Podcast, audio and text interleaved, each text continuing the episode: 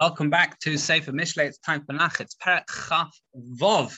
Oh, Chaf Vov 26, the 26th parak of Sefer Mishlei, and let's learn together. Honoring a fool prevents them from learning and trying to improve themselves as they get more respected without investing effort. It's very important. Make sure that uh, one doesn't flatter those who do not deserve to be flattered. Don't honor people who don't need to be honored. Doesn't mean you have to disparage them, doesn't mean you have to be rude to them. But sometimes if you inflate people's ego who should not be inflated, then that will just cause them to be more deluded in terms of their goals and aims in life. Uh, you have to be careful when criticizing, you have to be careful when telling someone they're wrong. But honoring someone who doesn't deserve to be honored can warp uh, you know, can warp things.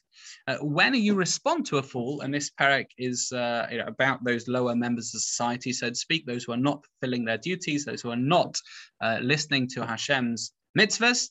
When you respond to a fool, you have to present the Torah perspective in a clear way, in a deliberate way, not in a rash way. You know, think, think things over. You don't need to respond immediately. Uh, the fool repeats the same mistakes time and time again, doesn't want to learn from them. That is also important when you are responding to someone. Make sure you understand where they're actually coming from. Uh, the Pasuk says in relation to Moshe and Korach, uh, after Korach presented his argument, that everyone is holy. We don't need people who are leaders. It says, Vayishma Moshe. Moshe heard. What does it mean he heard? Of course he heard. Korach was speaking to him. He heard because he understood that Korach's words were actually belying his real claim. Korach was saying, I don't want leaders. What he was really wanting is for him to be the leader. And therefore, Boker, in the morning, Vayoda, Moshe, Moshe responds in the morning, Hashem will pick the real leader because he understood where Korach was coming from. It's important when we respond to people to understand they may be coming from various internal bias, various constructs that therefore lead their argument to go there. And you have to respond to that. You have to validate. You have to, you know, make sure you know their feelings. And then you correspond. You know, Aryeh Levin, uh, once walked into a shop that was open on Shabbos, and he walked in on Friday just before, as Shabbos was uh, was coming in, uh, and he stood there and looked around, uh, and he goes up to the shopkeeper. He says, "Oh, now I understand.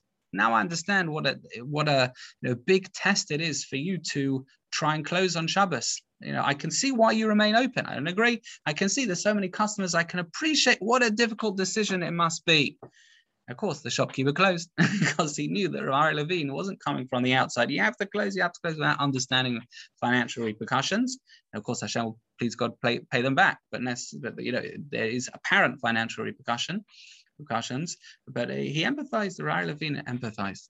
Lazy people fabricate excuses, uh, ridiculous excuses. I can't do this. I can't do this. I can't do this. Sometimes it's just an excuse. Bottom line, they don't want to do it. The absence of gossip mongers reduces quarrels. Yeah, we know that for sure. Uh, those who are engaged in rechilas and gossiping, this create machlokes. It doesn't work. It's funny because the gossip mongers, the, the rochlim, the people who spread gossip, they think they're doing a tremendous service sometimes.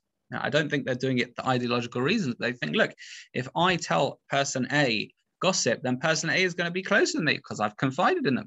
It's not true. The Gemara says telling gossip breaks down three relationships relationship between the speaker and the person who you've told gossip about, obviously, relationship between the listener and the person you've told gossip about, but also the relationship between speaker and listener, because the listener deep down knows the speaker is not a trustworthy person. If he's telling the gossip about someone to me today, maybe he'll tell the gossip about me to someone else tomorrow break down that relationship. Shlomo cautions against being swayed by individuals who disguise their real feelings with words. Uh, and hearing Lashon Hara damages an individual if you accept the information as truth. Of course, when you hear Lashon Hara, if you hear Lashon Hara, you can accept that it may be true, but you can't believe it 100%. That's Perek Chavav.